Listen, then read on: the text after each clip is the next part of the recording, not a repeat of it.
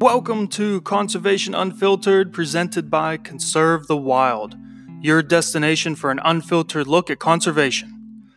Now let's get wild. Welcome back to another episode of the Conservation Unfiltered podcast.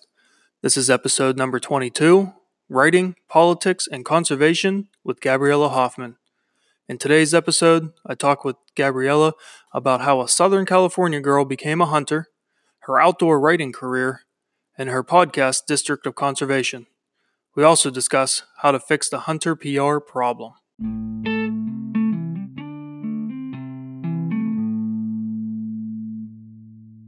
Welcome, Gabriella. Thanks for coming on with me today. Uh, I want you to tell the listeners a little bit about yourself so, how did you begin writing about the outdoors? And I think more importantly for me, how did a SoCal girl turn into a hunter? Happy to elaborate on that and come on the podcast. Uh, first and foremost, I've always kind of had a knack for writing.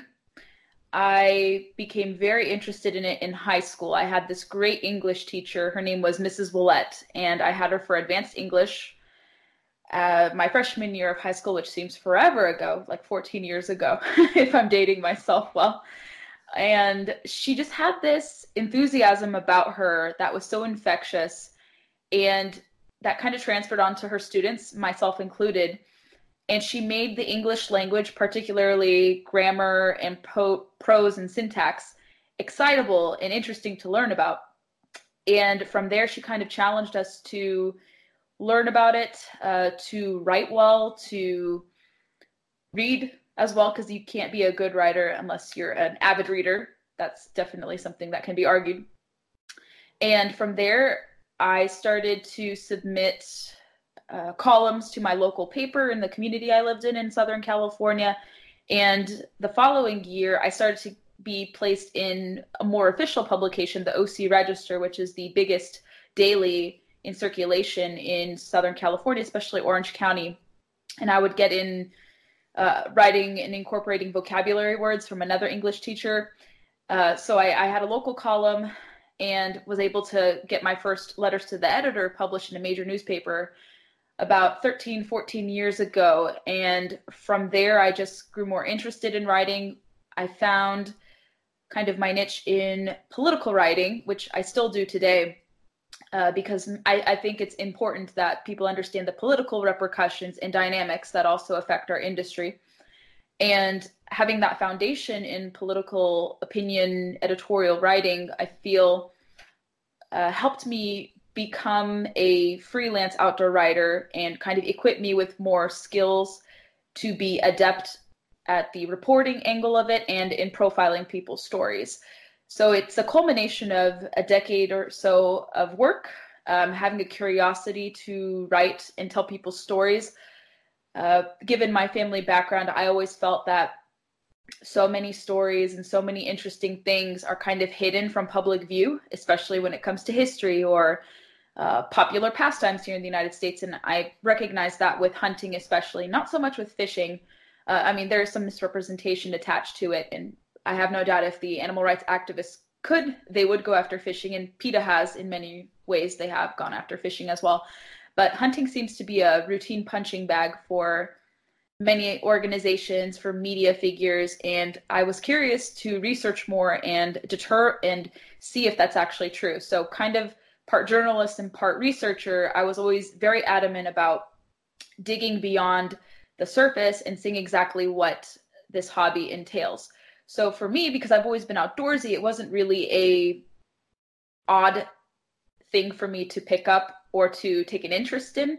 I grew up fishing. I picked up a fishing pole at the age of eight and became more serious about it at the age of 12 when I caught my biggest fish to date, which was a catfish that weighed about 8.9 pounds and measured in about 28 and a half inches. And I was hooked immediately from then. And I picked up my first gun at 19 when I went shooting in the hills of San Bernardino with a few friends. And for me, I was kind of ambivalent about it. I didn't really like shooting from a shotgun then, and a handgun was kind of unknown to me, but I enjoyed shooting that. And then when I moved to Virginia about seven years ago, I realized there is actually a very prevalent positive gun culture here. and subsequent hunting culture because politicians go hunting to hobnob with constituents or donors. That's what I've learned. And then Virginia just has such a storied history with uh, hunting with dogs and fox hunting and things of that sort. So being in this environment kind of exposed me to opportunities to go hunting coupled with my interest to learn more about it. So that's kind of how someone like me from Southern California grew attracted to it and, and wanted to learn more about it. As a to date myself a little bit uh, as a teacher that's that's been teaching now for 10 years uh, i want to thank you for giving a little shout out to one of your former teachers that inspired you. Uh, that definitely makes me feel good that hey maybe there's a couple former students of mine that that would do the same thing given the opportunity. Um how when when you're deciding so you said it's a little bit of investigative uh, for writing for you and trying to tell a little bit history about it. Um, you know how do you decide what you want to write about? Like how what what is it that gives you an inspiration about a topic that you're like this is something i want to write about yeah i think several factors go into my decision to cover a story and it's not difficult to turn out stories when you're when you've been writing for many years. You always have to subject yourself to certain things of course some editing uh, perhaps rewriting certain pieces of yours but i'm really piqued and interested by like i said kind of the stories of things that are underreported perhaps misrepresent misrepresented individuals or regions or uh, subsets of hunting. I've been known to defend or make a credible case for let's say the less popular forms of hunting just because there is a lot of inherent conservation value with many of them particularly big game hunting. So i've, I've taken an interest in that and i actually won an award earlier this summer uh, on my reporting about the federal judge's injunction in Montana that banned uh, the managed hunt for grizzly bears in the greater Yellowstone ecosystem. And for me, that left me feeling very uneasy.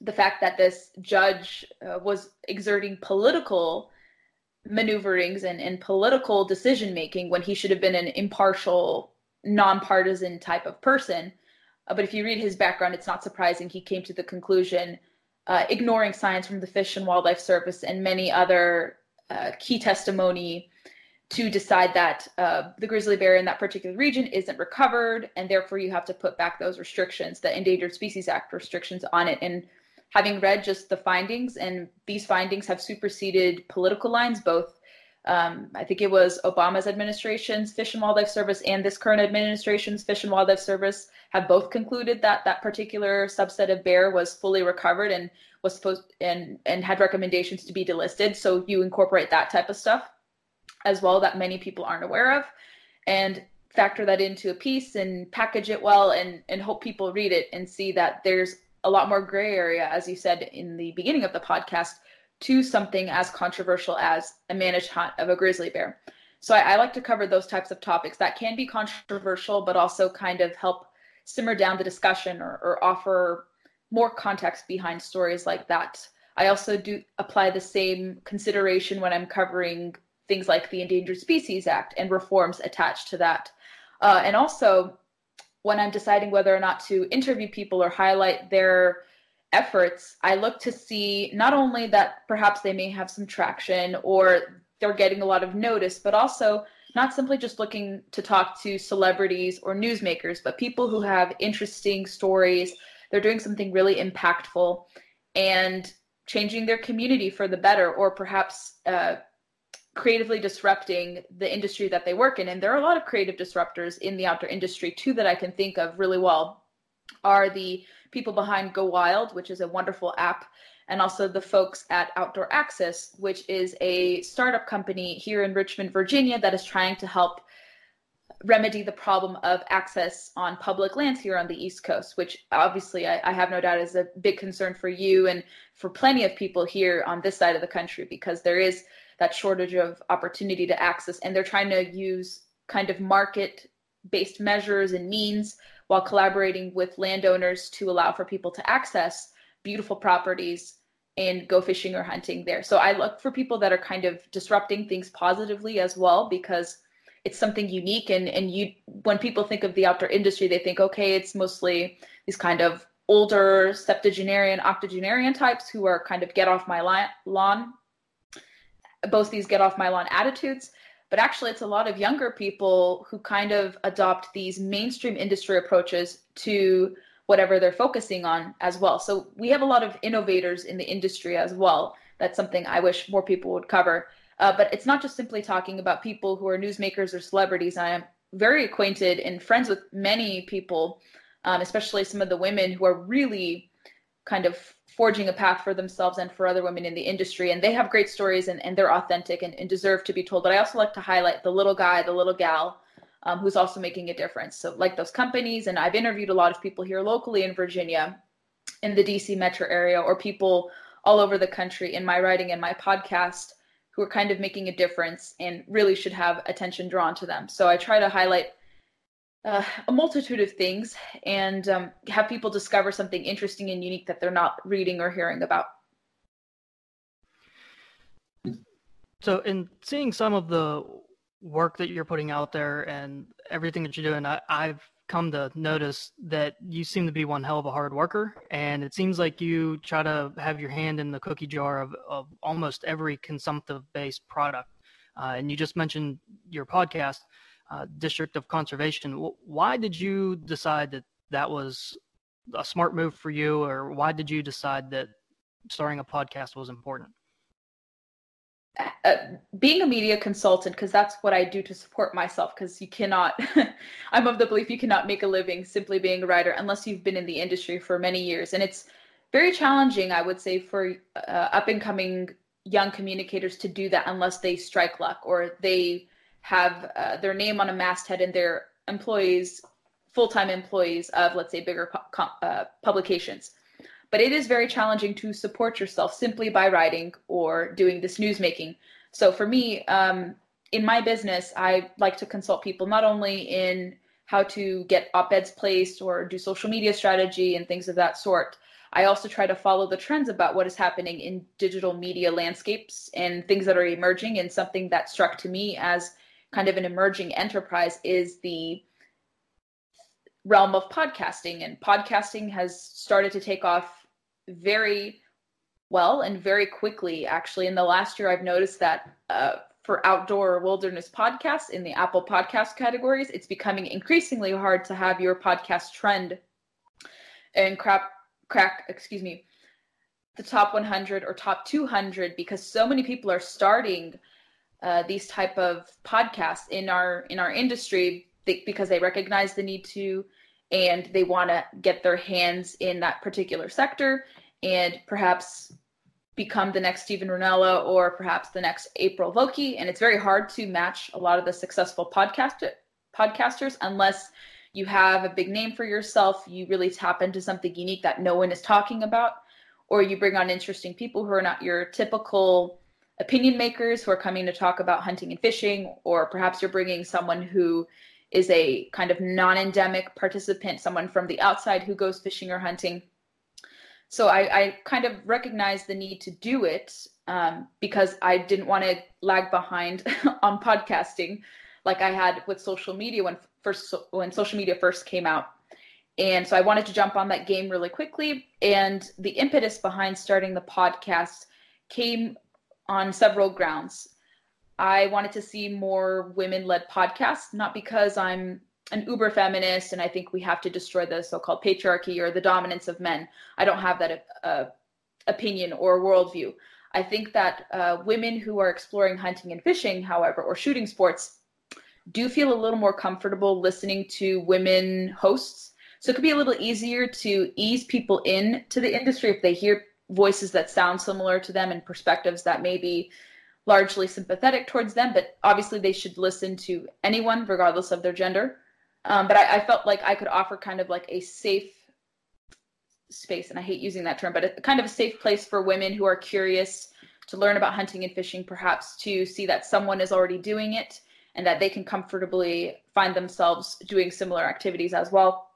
I also noticed that there isn't really a podcast, apart from some of the major ones, that really dedicates a lot of their airtime to discussing public policy matters, good or bad, kind of the nuances uh, about legislation coming from Washington, D.C., or in various uh, state legislatures. So, given my political background, I was like, maybe I should jump on board this because no one is really talking about this.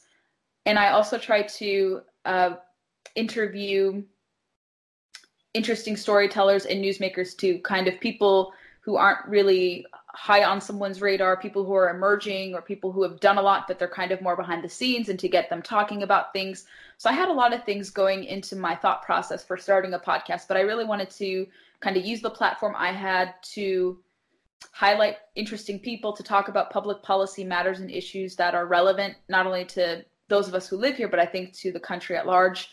And I didn't want to simply podcast to pat myself on the back. I would have not given it a name separate from my own personal name if I didn't have that goal in mind. Because I think a lot of people go into podcasting and it's an eponymous uh, name. They they they call themselves like the something something show named after them, and I didn't want to be that. I wanted to to be greater than myself, and I that's why I, I gave the podcast District of Conservation as a name, just because it was kind of a play on District of Columbia and that so much of the conservation ethics and laws that we adhere to and try to subscribe to emanate from federal policies here in Washington, D.C. So it was an interesting play on words. And like I said, I kind of wanted to just help fill the void that I was noticing in, in certain podcasting. And it's been fun in the, the year or so that I've been doing it. And I have a lot of more exciting guests coming on the pipeline very soon. So it's it's fun and it's it, an exciting medium.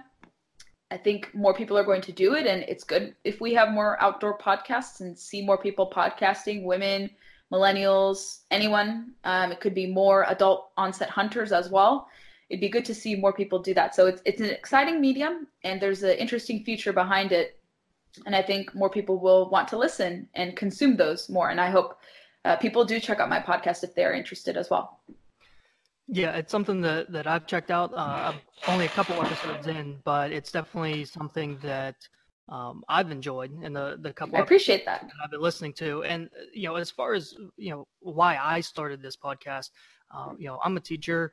Uh, my sort of calling is to educate, and and that's why I started Conserve the Wild was to try to educate people on conservation and and hunting's role within conservation. And I looked at this as just another outlet for that.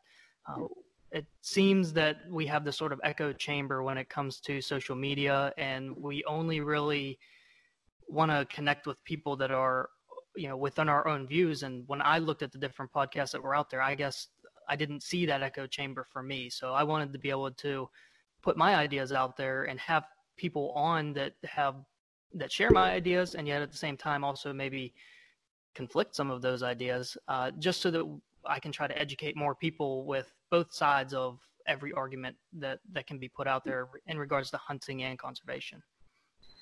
Yeah, there are a lot of interesting perspectives.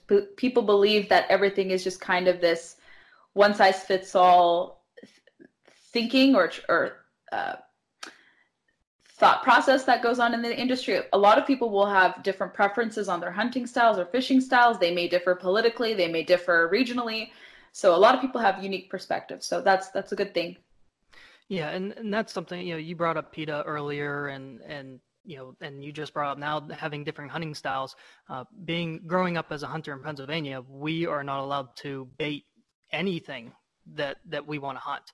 Uh, you're not allowed you're not allowed to bait anything. So that's not something I've participated in, but I've talked to enough people that grew up in areas where and, and learned to hunt in areas where baiting is allowed for deer or bear and i by talking to them i understand the reasoning behind it.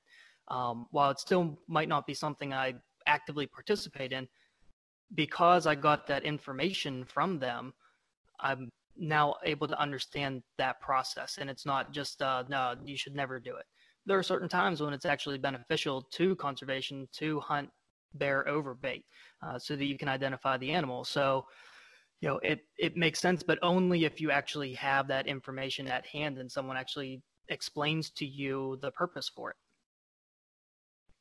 Yeah, I try, I tend to have a ecumenical approach when it comes to hunting because I am only fairly new to it myself. I really have no preference about people's style as long as they're doing it ethically and legally. But I think more people should have kind of an ecumenical approach. If someone prefers to hunt private land or small game, I say all power to them, and one shouldn't really take precedence over another or be regarded as the more superior type of hunting. I agree 100%.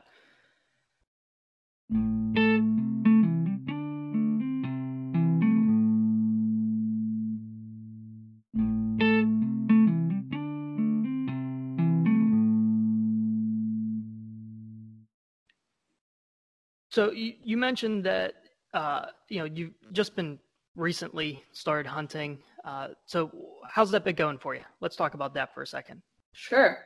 This will be this fall in particular will be my third season of hunting. Uh, I think much of the hunting that goes on here in Virginia is not going to really take place for me until perhaps later in November. I may go on a dove hunt at the end of September. I'm not sure yet, but there's a strong likelihood I will. But I feel that a lot of the opportunities I will have to go hunting, actually, I take that back. I'm probably going to do another hog hunt in uh, Georgia this late October, um, and then potentially some deer hunting for rifle season in later November around Thanksgiving time. Uh, but I, I'm trying to do more so of sticking to one type of hunting, primarily rifle hunting or firearms hunting. I have done most muzzle loader, and I had a very nice six point buck in my crosshairs during muzzleloader season broadside for about 30 seconds and perhaps because i was nervous to see it and got shaky and was just all excited i took a clean miss on it. Thankfully it was not harmed uh, but i kind of pinch myself now that i'm saying like thinking that oh gosh i could have harvested that. I had it right perfectly in my in my crosshairs and i didn't take the right type of uh, trigger pull and I, I didn't execute properly on that. And that's i think a mistake that's okay to make when you're learning how to hunt and i kind of relish those um, little blunders as well. I didn't harm it. Um, it made me want to prepare even better because you have to do so much preparation not so much with having to go on insane hikes or to really adopt this crazy lifestyle or, or health regimen but you do have to practice um, sighting in your firearm you have to get familiar uh, being comfortable looking in your scope and not flinching. And sometimes I have that problem. I'm happy to admit that. I think anyone who's new to hunting does. And um, when I first started in my first season back in fall of 2017, I had a very good season, I guess, with what you would call a successful season. My first trip ever into the field. Uh, I went upland bird hunting and I harvested my first rooster pheasant, a chukar, and two quails, which was unheard of from what I was told, and people were like, "You were were really good for someone who was the first time in their in the field and and uh, listening to instructions and and having fun." So I I paid attention, I listened to all instructions, and I was able to take very good kill shots and harvest those initial wild game species that I had never harvested before, and it was really exciting. But also at the same time, you kind of feel sadness for having taken a life. But for me, I knew that I didn't do anything wrong, that many people have been doing this, and it was exciting. And you could say that it leaves you feeling hooked, wanting to do more. Not so much out of bloodlust or, or any crazy feelings of that nature, but it's an interesting activity with camaraderie, and it was a lot more simpler than I thought it would be. And I, I think I still have to improve my wing shooting skills a lot more because being left handed, I sometimes struggle with having to force myself to shoot right-handed, so that's something I'm trying to improve upon. I also went on a duck hunt in early 2018 when we had the bomb cyclone here on the coastal part of the Atlantic in Virginia, Maryland, and North Carolina. And I was able to harvest a ruddy duck, which was really cool. And that was really exciting to sit in a blind for an extended period of time, see birds flying over, snow geese, different types of ducks um, close to the ocean, and with a married couple friend of mine who took me out and the duck guide that we use. He was a really fascinating guy and put us on the board for quite a bit of ducks, um, despite kind of the inclement weather that we were faced with. And I went on a turkey hunt uh, a few weeks later than that, I think, or a month or two later than that, because spring season is April. And we didn't get any turkeys. I heard gobbles, but I would say my first season from 2017 to 2018 was successful. I would this recent season, 2018 to 2019, I wasn't successful much in harvesting anything, but I've found it to be kind of a season of growth and learning because when you're new and you're going into this kind of head on and people are guiding you and mentoring you, a lot of it can be very overwhelming. Sometimes there is that pressure to feel and compel you to have to make a kill shot, and sometimes it's best not to. And so I've learned, and I, I bet people who started younger had a lot of misses growing up too. So it's a perfectly normal thing to experience and lament not taking clean shots or not taking kill shots that led to the successful harvesting of an animal.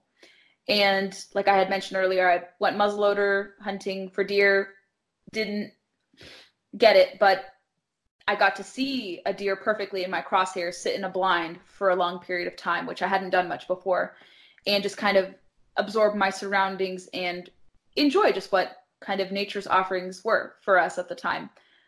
I went uh, turkey hunting on the last day of spring season in Virginia, and we saw some hens and some others, but they were not shootable, obviously, because you're not supposed to do that in Virginia for ethical and also legal reasons. So, seeing turkeys kind of flying and acting and learning when they're roosting and in the trees and not in the trees, more so ground level, was really exciting too. And I really didn't get much time in the field just because my business started to grow and I only got to go out hunting maybe two or three times. So that was a mistake I made. I probably could have had more successful days had I gone to the field more, I think. Uh, but this year I'm hoping, and I, I, have already started my hunting season. I, I had a clean miss of a hog that I tried to shoot in Georgia. Um, a few weeks ago, but I'm hoping when I go back in a few weeks that I'll be more successful. But I've already gotten my start. I think I'm going to have more time in the field, and I'm hoping that I can get close to bagging my first deer or perhaps uh, replaying kind of the success I've had with upland bird or waterfowl hunting. So we'll see what happens, but I'm going to try to be in the field more so this year. And a lot of people have asked me to set aside some time to accompany them to the field so I can finally get a deer or finally get something of more consequence.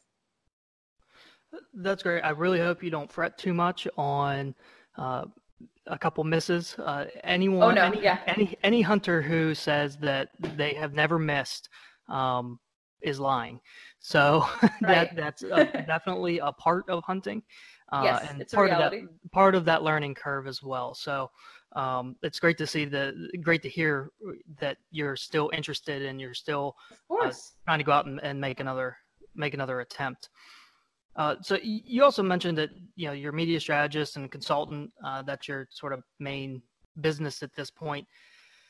Hunting and conservation right now it, it has a PR problem. Um, so what what do you think if you were king for a day? What would you do to try to fix that PR problem for the industry to be able to showcase what hunters contribute to conservation?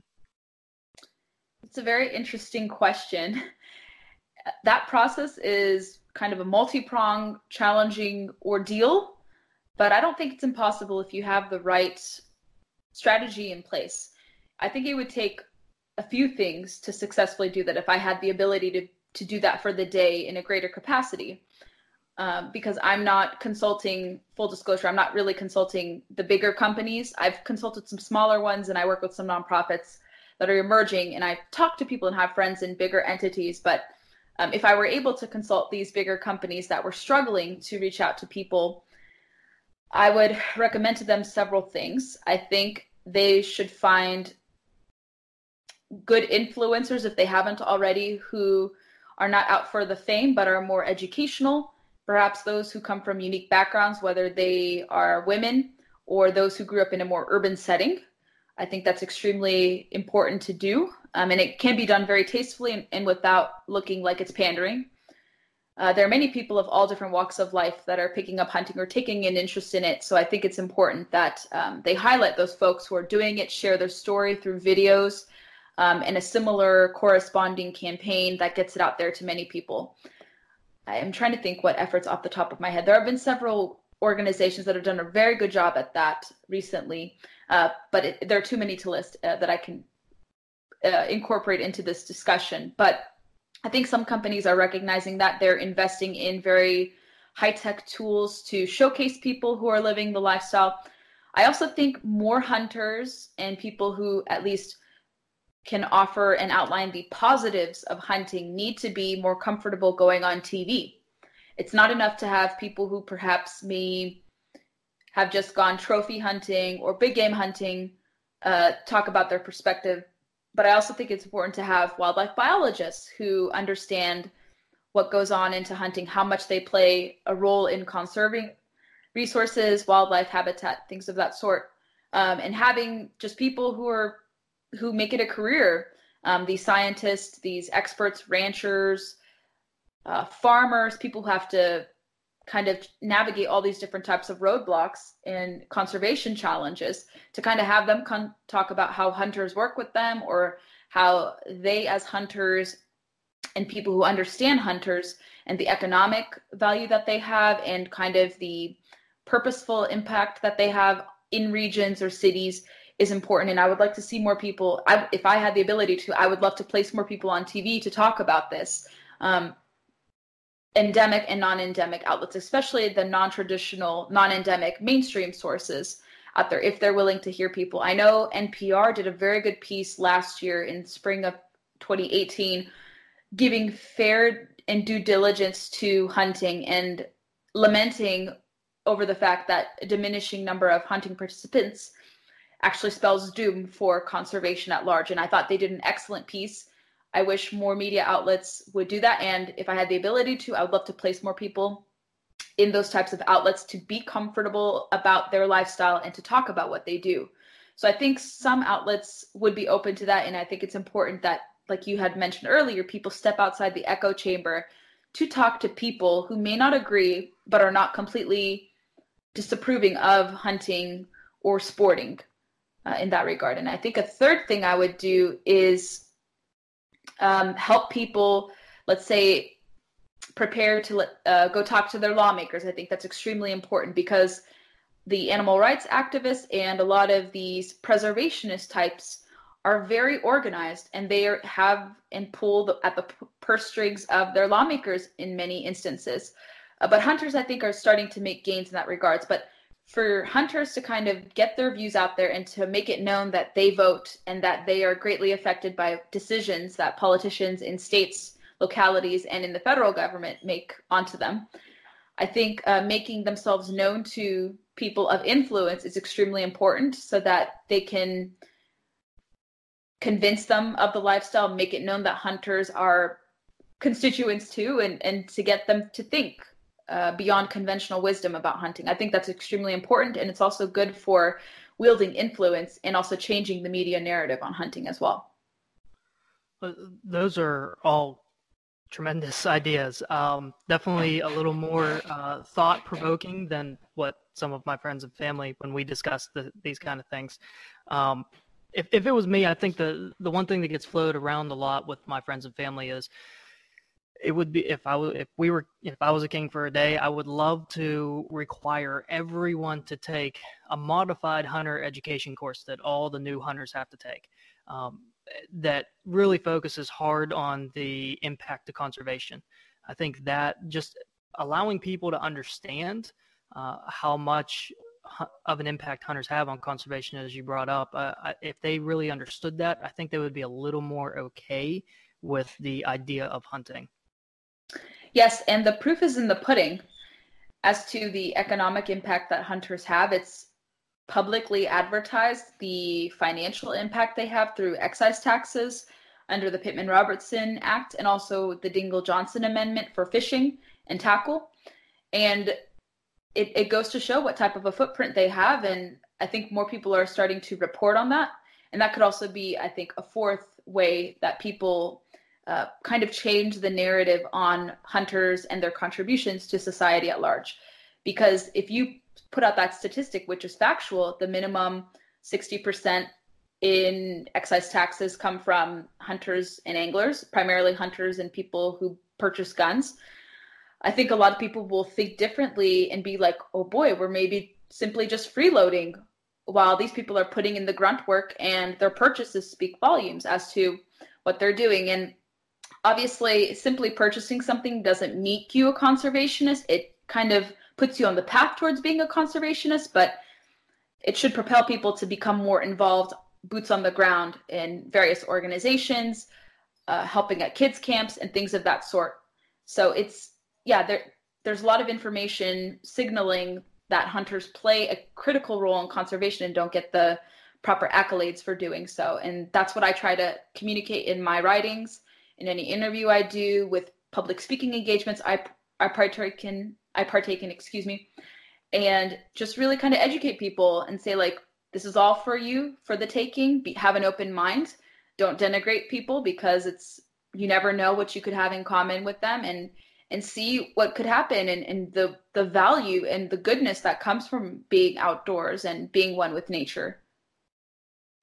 Yeah, I mean the the proof is in the pudding. If you look at at the ways that wildlife has rebounded, and it's yep. pretty much solely from hunters. I mean, the Boone and Crockett Club was was founded by Teddy Roosevelt, who was, I mean, talk about one of the biggest advocates for hunting uh, there was for our nation at that time. I mean, you know, we have the resurgence of buffalo and uh, white-tailed deer and turkey and elk, and all these animals are coming back. And the ones who really decided we need to uh, protect these animals in a scientific way uh, were hunters. You know, if it wasn't for the hunting community, I, I would hate to see where all this wildlife would be. That's true. At the turn of the century, before the 1900s happened, I think people realized that the overt commercialization of wildlife spelled doom for hunting prospects in the future and led to a lot of wanton waste and just this horrific outcome. And obviously, it given what we've, I think all of us have read, or those of us who've initially read into kind of the historical context leading to the regeneration of many wildlife species, particularly waterfowl, uh, Rocky Mountain elk, wild turkeys, and other species, white-tailed deer, species that are commonly hunted. It is because, like you said, the efforts of hunters who recognize that whatever they were doing in the past was wrong and that they had to adopt this more conservationist attitude when it came to wildlife management. They simply they they surely did want to rectify the problem and took the task at hand to change things and, and change kind of the sentiment attached to how uh, wildlife was managed and how people pursued wildlife creatures, um, particularly wild game species, of course, that people consumed and, and, and also enjoyed admiring as well um, when they weren't able to successfully hunt them as well. And the history shows that um, you can't deny it. And I, I, hope more people read so into the context behind that. And uh, even beyond Teddy Roosevelt, he certainly was a pioneer in that. But there are many others um, like him. I think Aldo Leopold, which I have not read much of his work. I do want to read his famous text um, at some point, and and some others. I've been bookmarking lots of books, and I'm behind on my reading list for the year, but there are lots of conservation minded books about these pioneers of conservation that have done tremendous work, kind of laying the groundwork for those of us now in the present day to hopefully carry out or to uh, explore more so in the present day when it comes to wanting to preserve things or conserve land and wildlife species. But yes, there there's so much out there, and I think it's just a matter of people who opine on issues or reporters or newsmakers to dig out that information and put it out there for the public to interpret and absorb. Uh, as someone who's read a lot of Aldo Leopold's work, uh, you will enjoy it. His ability to draw you into his experiences solely with his words is is pretty amazing. Uh, we are now on season two for this podcast here, and a new thing that we've started is a call to action. Uh, and right now, uh, I'd like to end that conversation with our conversation with the call to action. And I want to give you a chance to let the listeners know something important that we, maybe we missed while in our earlier part of our conversation. A call to action, goodness. Hmm. There's a lot, but I would recommend for anyone listening, especially at the beginning of the coming year in early 2020 I would encourage your listeners to see what potential hunting legislation or fishing legislation is going to be considered in your state legislatures. I know you guys in Pennsylvania have the Sunday hunting bill coming up, and I yes, hope that does get passed. Uh, but a lot of states out there have dabbled into some very bad legislation that directly eats at the hunting lifestyle. So I encourage people who want to get more politically active or even just sound off on issues and, and meet with their lawmakers to see what is potentially being mulled in your state legislature and if something bad comes up to organize your friends and others who are constituents in a locality or at the state at large and help defeat certain bills in committee or in a like a full uh, legislature type vote. Uh, it's better to defeat bills in committee. That way they're not subjected to a full chamber vote. But i think it's important to to watch and monitor because we saw in many states this past year earlier this year especially uh, New Mexico, for instance, New York, California is soon banning predator hunting, trapping, and other types of hunting that spur a lot of economic development and uh, supply a lot of industries like uh, fur bearing and, and sale of fur, which a lot of people in immigrant communities actually make their livelihoods off of. Uh, but it's important to pay attention to what happens in your state legislature, much like it is federally. Um, a lot of the times you're not really going to see much, but I challenge people uh, for the coming months because they're going to focus on other things. But if being more ecumenical and, and kind of adopting this mindset that an attack on one type of hunting can eventually erode most, if not other types of hunting as well. So I challenge people to pay attention to what goes on, to write letters to the editors, to organize civilly and, and meet with your lawmakers and get their ear um, and encourage them if they're not already in support of hunting to uh, vote against bad measures that erode at the hunting lifestyle. So it's important to pay attention. I think that's something to to do. And I think anytime you have an opportunity to write a correspondence to your paper, whether it's a local one or a state one or regional one, it's important to to do that and to kind of offer a positive outlook on hunting instead of always being on the defense. I think being on the offense more is important when you're trying to make a case for hunting, the moral case for hunting, I should say. Yeah, I'm glad you brought that up. Uh, it's definitely easier now more than ever to contact your representatives to yes. let your voice be heard. There's so many organizations out there that uh, with just a couple clicks in your address, it can, you know, it sends out letters on your behalf. But uh, in we interviewed last season uh, one of our state senators about the Sunday hunting bill that Pennsylvania has, and he mentioned to us uh, that one of the best ways to really make your voice heard is to actually personally make a phone call. I know that takes a little more effort on people's part, but uh, it can if it's giving more of a impact, then you know it's going to let your voice be heard a little bit better. Yes, there are so many tools out there now. I think most conservation groups have a portal for specific issues or to reach members of Congress federally or senates senators uh, or those even in the state senate or house of delegates or house of representatives. So there are lots of portals now. You there's no excuse to not contact people since it's all out in the open and available for you to simply click. A lot of the times they have pre-written messages that say i encourage you to vote against this bill bill bill da da da and then it does it for you automatically and then you just sign your name on it. Very simple well, Gabrielle, thanks for taking the time to talk with me. Uh, I really want to encourage. I, I, really want to encourage everyone to take a look at the work that you've done and and listen to your podcast. Um, it's I really like your take on a lot of the topics. Uh, you, you're definitely well informed and well researched. That'll do it for today's episode. I want to thank Gabriella for joining me. I find it refreshing to talk with someone as passionate about conservation as I am. Make sure to check out her podcast, District of Conservation, at the link in the episode notes.